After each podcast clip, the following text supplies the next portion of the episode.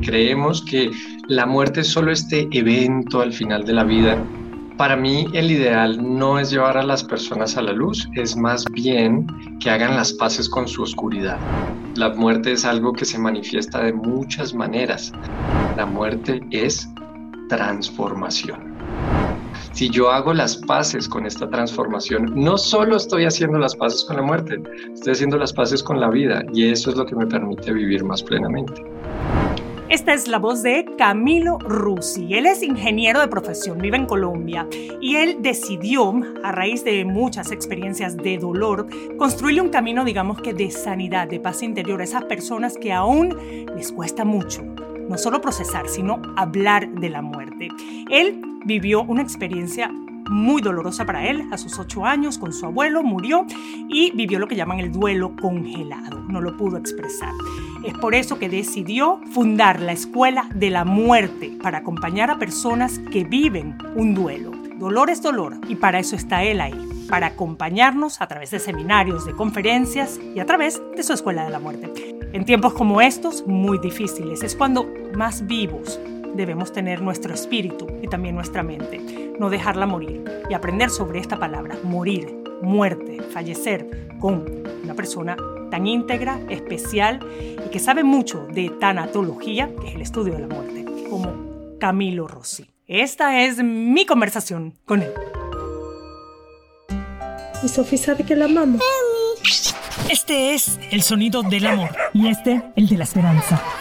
Bienvenidos a Xiomara en 360, el podcast. Soy Xiomara González Correa, periodista de la televisión nacional en Estados Unidos. Mi enfoque, contar y reportar historias de carácter social. Mi vida profesional se la dedico a los animales y a los niños. Historias reales, gente real, sonidos que despiertan y motivan. Porque si aprendemos de los más inocentes y auténticos, probablemente nos hacemos más sabios vulnerable, algo despistada. obsesiva y madre adoptiva y de crianza temporal. Comparto historias de los que cuidan seres desprotegidos de otros, incluyendo animales frágiles. Porque cuidar te hace cuidarte, perder te hace ganar, llorar quizás luego te hace sonreír, aprender y comprender te hace amar y mejor aún, actuar. Aquí estamos para expresar, no para impresionar. Cuento historias con propósito de gente con persistencia de mosquito, paciencia de hormiga, lealtad de perro y desapego de gato. Gracias por estar aquí. Xiomara en 360. I can, you can, we can.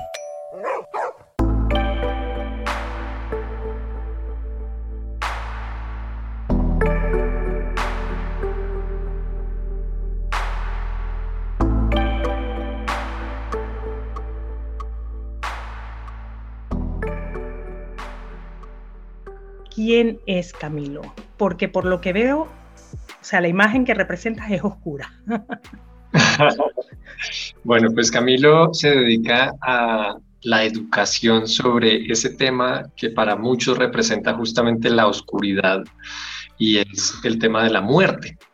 Cuando yo dedico mi, vida a la educación sobre la muerte, pues es más que todo a hablar sobre la muerte, a hacer cursos sobre la muerte, a hacer eventos masivos sobre la muerte, con el objetivo de que se hable este tema pues tan tabú y de que se conozca.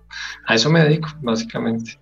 Ok, eh, tú, eres muy joven, ¿verdad? Eh, que para estar hablando de la muerte a esta edad, eh, pues mis respetos para ti, ¿no? Porque yo creo que a tu edad, pues una persona típicamente estaría en otras cosas, ¿no? No pensando en algo que no tiene, pero nada cerca, aunque nunca, uno nunca sabe, ¿no? Cuándo le toca ese momento. Pero eres relativamente joven para estar hablando de este tema.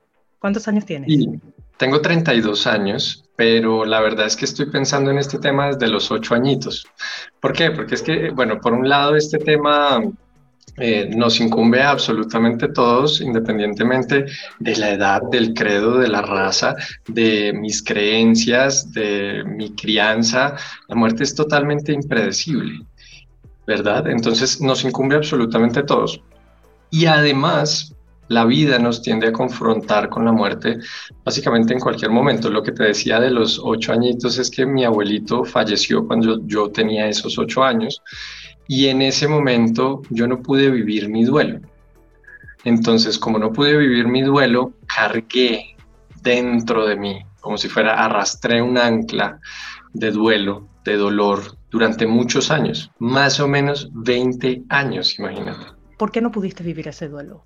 Hay dos factores y el uno son los recursos internos que uno tiene y el otro son los recursos externos.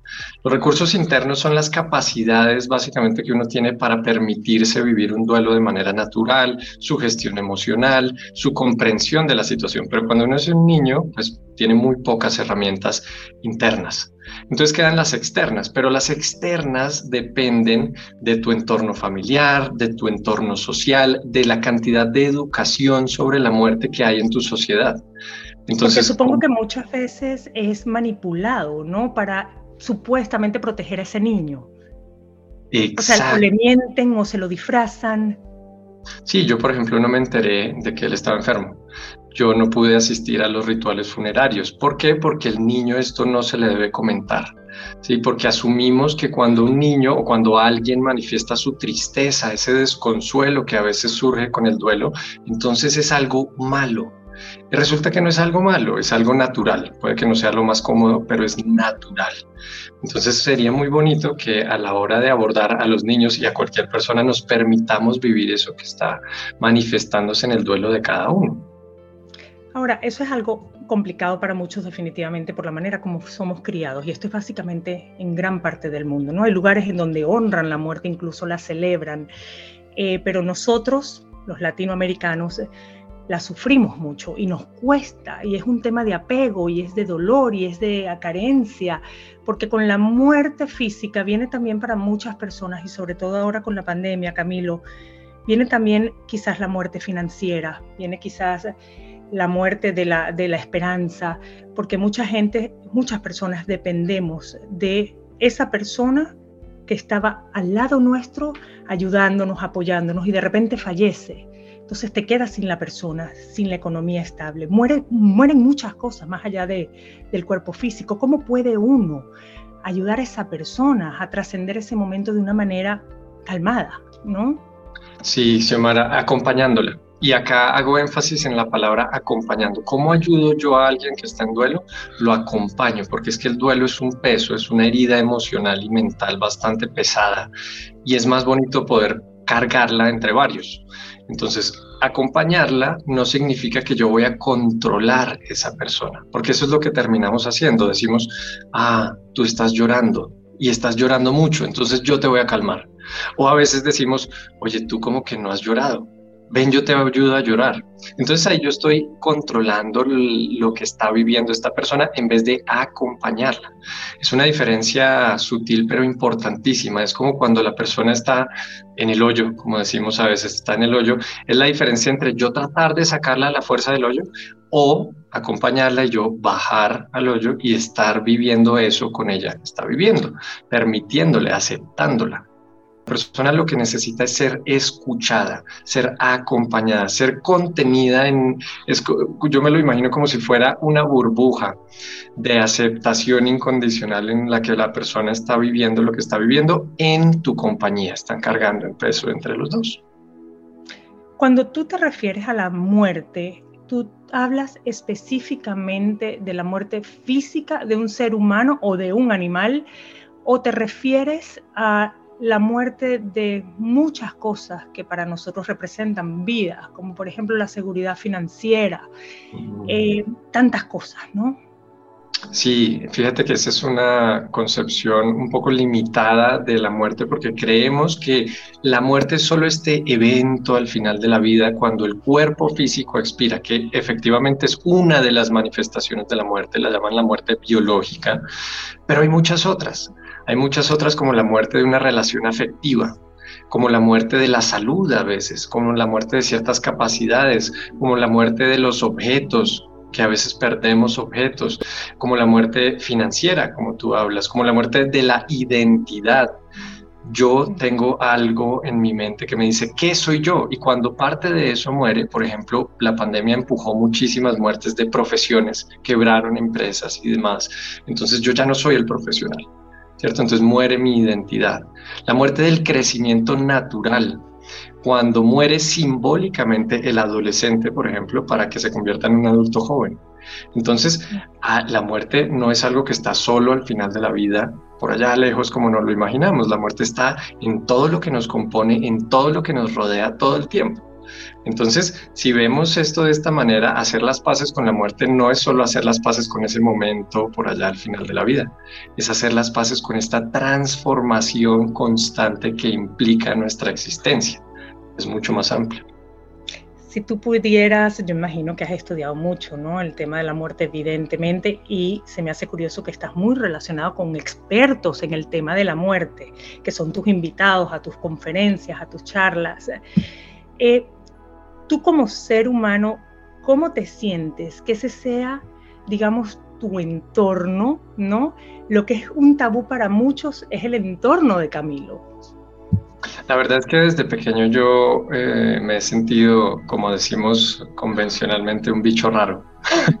nunca me ha gustado lo normal, nunca me ha gustado lo, lo, tradicional, pero claro, por supuesto aquí lo llevé un poquito al extremo porque este es uno de los tabú más grandes de la sociedad. La verdad es que a mí me divierte. Por ejemplo, en las reuniones sociales, pues la, yo digo, yo me dedico a la educación sobre la muerte y me preguntan, ¿Sobre la suerte? No, no, no, sobre la muerte, sobre eso que nos une a absolutamente todos los seres vivos.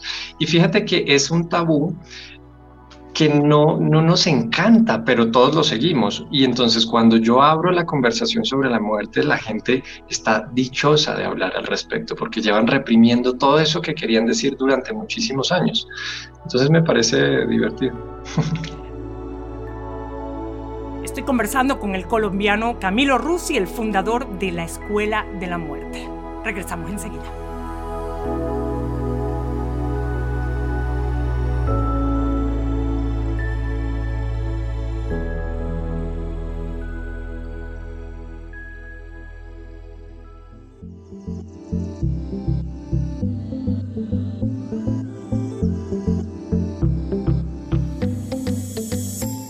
Como lo dije al principio, es muy importante, sobre todo en estos tiempos, conversar sobre este tema que es duro para muchas personas en el mundo. Ahora, la muerte. Aquí estoy de nuevo con Camilo Rusi. Él es un acompañante de duelo. Para mí el ideal no es llevar a las personas a la luz, es más bien que hagan las paces con su oscuridad, porque todos tenemos ambas todos tenemos luz y todos tenemos oscuridad. Lo que pasa es que culturalmente nos enseñaron a que te tienes que obsesionar con la luz, tienes que ser feliz todo el tiempo, tienes que estar entusiasta, inspirado. Pero si estás triste, eso recházalo. Si tienes rabia, eso recházalo. Si sientes miedo o abandono, por favor, eso no lo vivas. Entonces, fíjate cómo nos pasamos la existencia luchando contra la mitad de la vida, porque eso es vida también. Y cada una de esas emociones, cada uno de esos sentimientos tiene un objetivo y no es un error de la creación, no es un error de la biología. La tristeza tiene un objetivo, la rabia tiene un objetivo, el miedo tiene un objetivo y todos de alguna manera nos ayudan a vivir más plenamente cuando dejamos de luchar contra toda esta oscuridad. Por eso a mí me encanta presentarme de una manera un poquito más oscura. Muy bien, además oscura, pero sonriendo, ¿no? O sea, como que esto no pasa nada, esto es normal, es natural, pero ¿cómo normalizarlo? ¿Cuál es mm. esa herramienta clave para normalizar un tema que por años, de por vida, en muchas culturas, es eso, oscuro? Paso número uno, educación sobre la muerte. Digamos que esta educación responsable, respetuosa y clara, que, que, da un poquito de claridad ante tanta oscuridad, es muy importante. Con que 10 minutos al día todos nos dediquemos a buscar en Google, a leer un libro, a ver una película, algo que me ubique, que me, que me haga entender un poquito más sobre la muerte, eso es maravilloso porque entonces va a ser mucho más natural hablarlo con los otros. Para mí la mejor manera de normalizar esto es dando ejemplo. Entonces podemos comenzar a hablarlo de maneras muy sutiles sabiendo que siempre va a generar un poquito de incomodidad a veces mucha incomodidad, pero la incomodidad no es el enemigo. A la final la incomodidad es como esta barrera que si la pasamos llegamos a esta plenitud y a esta libertad y a esta autenticidad de poder hablar a lo que nos une independientemente de quiénes seamos. Acabas de mencionar Google, ¿no? Si las personas deciden buscar en Google, se van a encontrar con mucha desinformación y mucho muchas cuestiones relacionadas con más miedo, van a acentuar el miedo. Mm. Entonces aparece un Camilo Rusi y dice, esto tampoco es lo correcto, quizás, ¿no? Y aparece con una universidad que habla sobre este tema. Sí, de hecho es la, la escuela de la muerte, el lugar para encontrar la plenitud en vida. Fíjate cómo se relacionan de inmediato en el título los dos conceptos que tenemos tan separados, vida y muerte. Y lo que hacemos en esta escuela de la muerte es en un proceso muy ameno, en un proceso en comunidad donde nos juntamos todos los, entre comillas, los bichos raros que queremos hablar de estos temas, que ya son cientos de graduados afortunadamente. Entonces nos juntamos y llevamos un proceso de más o menos seis semanas, mes y medio, en el cual estamos todos los días con un sistema que se llama el microaprendizaje. ¿Por qué? Porque no podemos dar toda la información sobre todo con respecto a la muerte porque nuestra mente se abruma de alguna manera. Entonces, de a poquitos, pasito a pasito, con mucho respeto y cada quien a su ritmo, vamos avanzando en este conocimiento sobre la muerte. Yo ah, invito a los mejores expertos internacionales a que nos hablen, hacemos sesiones de comunidad, recibes eh, sesiones en audio, mejor dicho, es toda una experiencia de aprendizaje enfocada a hacer las paces con la muerte para poder vivir un poquito más plenos. Eso es. Y lo que yo les sugiero en todas las sesiones, en todos los cursos, es que aborden la muerte más que con este temor y con esta oscuridad y con este sufrimiento característico, que no significa que lo excluya, no significa que ahora yo no puedo sentir dolor y sufrimiento por la muerte de un ser querido, significa que no es lo único. Entonces comenzamos a abordarla con algo clave que es curiosidad. ¿Qué es esto? ¿Cómo se hace? ¿Por qué pasa? ¿Cuándo pasa? ¿Dónde pasa? ¿No? Entonces comenzamos a, abordarlo más como si fuéramos unos científicos que hacen experimentos y hacen prácticas. Entonces podemos despertar esa curiosidad porque lo que la bloquea es ese miedo tan intenso que nos sembraron culturalmente. Entonces lo que hacemos, para mí ponerlo en una analogía sería, imaginémonos que todos entramos a una cueva oscura, que es la cueva de la muerte, y está muy oscura, no vemos nada, pero sí escuchamos y entonces pasa algo y como que nos asusta, porque por supuesto no vemos nada. Esto que nosotros hacemos es darle una linterna a cada persona. Entonces tú puedes ver, darle una vela, darle una luz, enseñarle dónde está el switch de la luz, porque así puedes ver la muerte por lo que es para ti, más que por lo que te enseñaron que era básicamente. Estamos atravesando una pandemia y el dolor, la incertidumbre es a nivel mundial. ¿Qué tanto afecta la mente, las emociones, ¿no? A nivel global, cuando toda una comunidad, todo el mundo está en la misma sintonía de dolor, de duelo. Por supuesto que, que la mueve, la afecta. Para mí lo más bonito sería que pudiéramos acompañarnos en estos procesos en los que estamos viviendo la mayoría. ¿no? no significa que tengamos que solucionarle la vida a los otros, porque probablemente nosotros también estamos viviendo algo muy intenso. Pero lo que estamos viendo en este caso es que el miedo se volvió el protagonista de nuestro día a día y la lejanía también se volvió la protagonista de nuestro día a día. Entonces, ¿Qué tal si recuperamos de alguna manera, así sea virtual, este sentimiento de comunidad, este sentimiento de apoyo? Porque las redes sociales son las que nos sostienen cuando caemos. Entonces, es muy bonito poder aprender de una manera consciente a sostener el dolor del otro. Eso es algo que no nos enseñan a hacer. De hecho, nos enseñan lo opuesto, nos enseñan a apagarlo. Ya vas a estar bien, no llores, ya es suficiente. Tú piensa positivo y sal adelante, sé fuerte.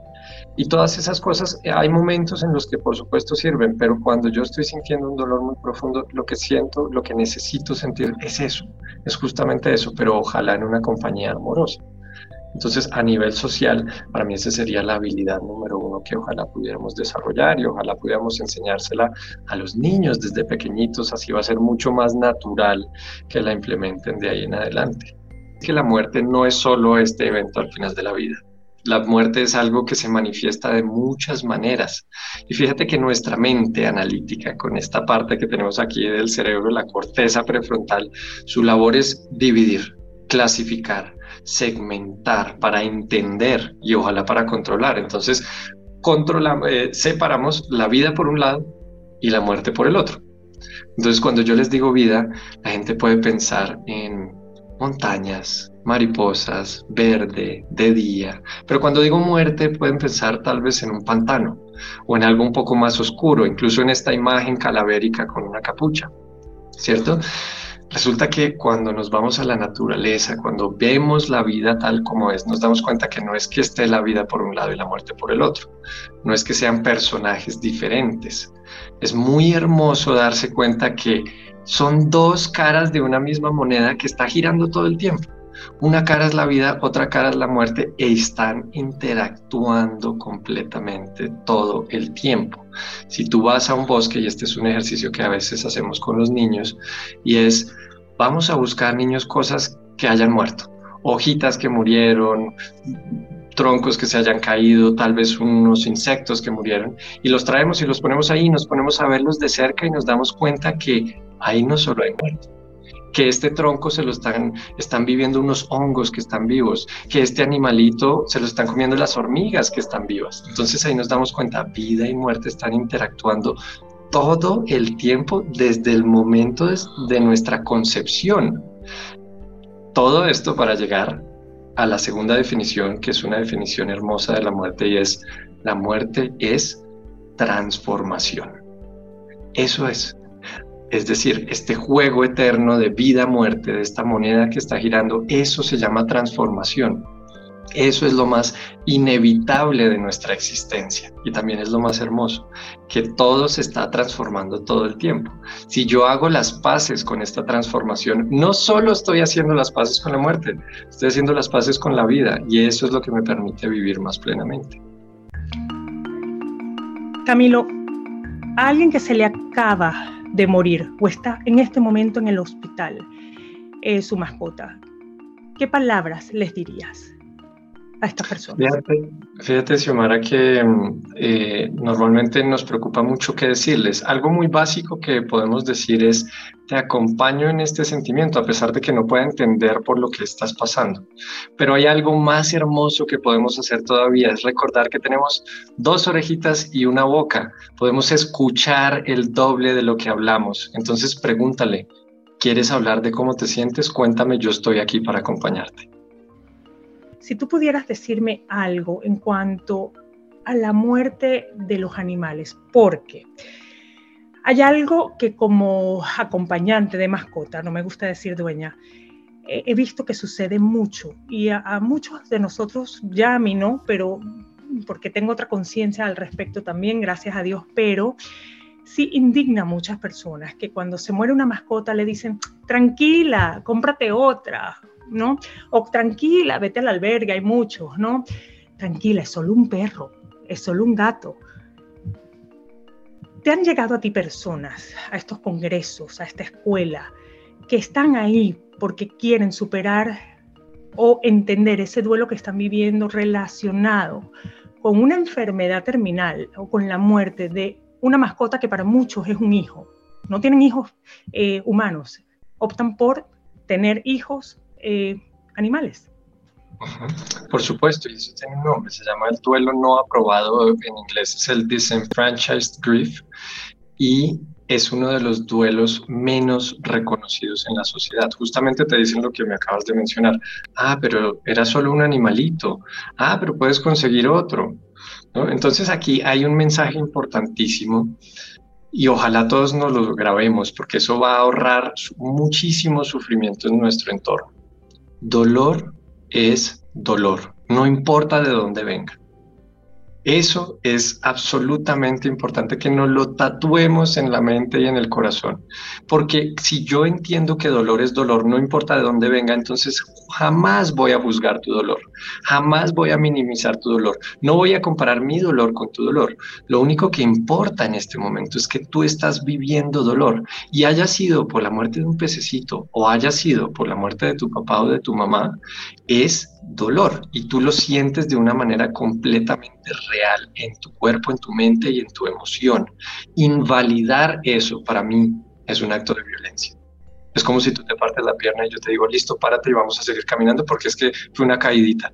Espérate, pero yo estoy sintiendo dolor. No importa por qué sea que lo estés sintiendo. Hay otros tipos de duelo que también son muy desaprobados el de las mascotas, yo percibo que es el más desaprobado probablemente, pero muchas veces el duelo gestacional, cuando un bebecito no alcanza a gestarse y muere, fíjate lo que le dicen a veces a, los papás, ah, es que estás muy joven, inténtalo de nuevo. Y entonces supone que eso ya debe quitar el dolor que la persona estaba sufriendo, ese duelo de la expectativa de mi hijo, de toda esta vida que teníamos por delante. No, entonces tú no te permitas sentir ese dolor porque eh, no, ni siquiera era una personita, eran solo células. No, espérate, es que estoy sintiendo dolor, no importa de dónde venga. Muchas veces también con el duelo de los abuelitos. Ah, yo, lo, yo lo he vivido y te dicen, ah, es que ya vivió una larga vida, no pasa nada, él ya está descansando, no te preocupes no te preocupes, pero es que estoy sintiendo un dolor inmenso porque yo lo amaba con todo mi corazón. Permíteme sentir mi dolor en vez de compararlo, de minimizarlo, de apagarlo. Muy, muy importante este tema. Y te voy a agregar un, un cuarto, que es el dolor que pasamos los que estamos certificados como padres de crianza, que recibimos niños en nuestro hogar y que el gobierno, por la razón que sea, decide reunificar con sus familias y que esa familia, por la razón que sea, decide que no vuelvas a tener contacto con ese bebé o esos bebés o esos niños o adolescentes. En mi experiencia personal tuve personas incluso cercanas que me decían, no es un hijo, es un niño de alguien más, tienes que dejarlo ir. Fue muy doloroso porque es un dolor inmenso los que decidimos criar hijos de otras personas, porque nosotros también queremos recibir amor y experiencias a través de ellos. Y que minimicen ese sentimiento, esa experiencia, tanto para ese niño, incluso para esa familia, buena o mala, no importa. Es importante que entendamos. Así que, por favor, cuando las personas les digan, se murió mi mascota, se murió mi perrita, por supuesto mascota, mi gato, ese niño foster que tenía en mi casa no lo puedo volver a ver. Hoy vino el departamento de niños, se lo llevó. Por favor, acompañen como lo hace Camilo. No digan más de lo que, de lo que queremos escuchar, porque es un, un proceso muy doloroso y lo que queremos, sinceramente, es recibir la presencia del cariño, del apoyo, estén o no estén de acuerdo, eh, sentir esa compasión, que es de lo que yo tanto hablo y de lo que yo creo que carece mucho el mundo porque estamos muy metidos en nosotros y no entender, en este caso, el dolor ajeno. Te agradezco muchísimo tu tiempo, Camilo, Camilo Rusi, experto en este tema del duelo, acompañante, y te agradezco pues tu luz y tu oscuridad, porque es importante eh, verla y comprenderla para abrazarla. Gracias a ti, Xiomara, por este espacio tan maravilloso y ojalá la mayoría se lleve este mensajito de que debemos educarnos un poquito más al respecto de la muerte, debemos hablar más al respecto, es lo que nos une a todos los seres vivos y se puede abordar de maneras muy amorosas. Xiomara en 360 es una producción de Xiomara 360 y Actualidad Media Group. Más información en xiomara360.com. Tus comentarios y reviews en esta y la mayoría de las plataformas de audio disponibles me ayudarán a crecer y a llevar mejor el mensaje a quienes quieran escucharlo desde el corazón. Lo saben, soy Xiomara González Copea en las redes Xiomara Radio TV o Xiomara 360.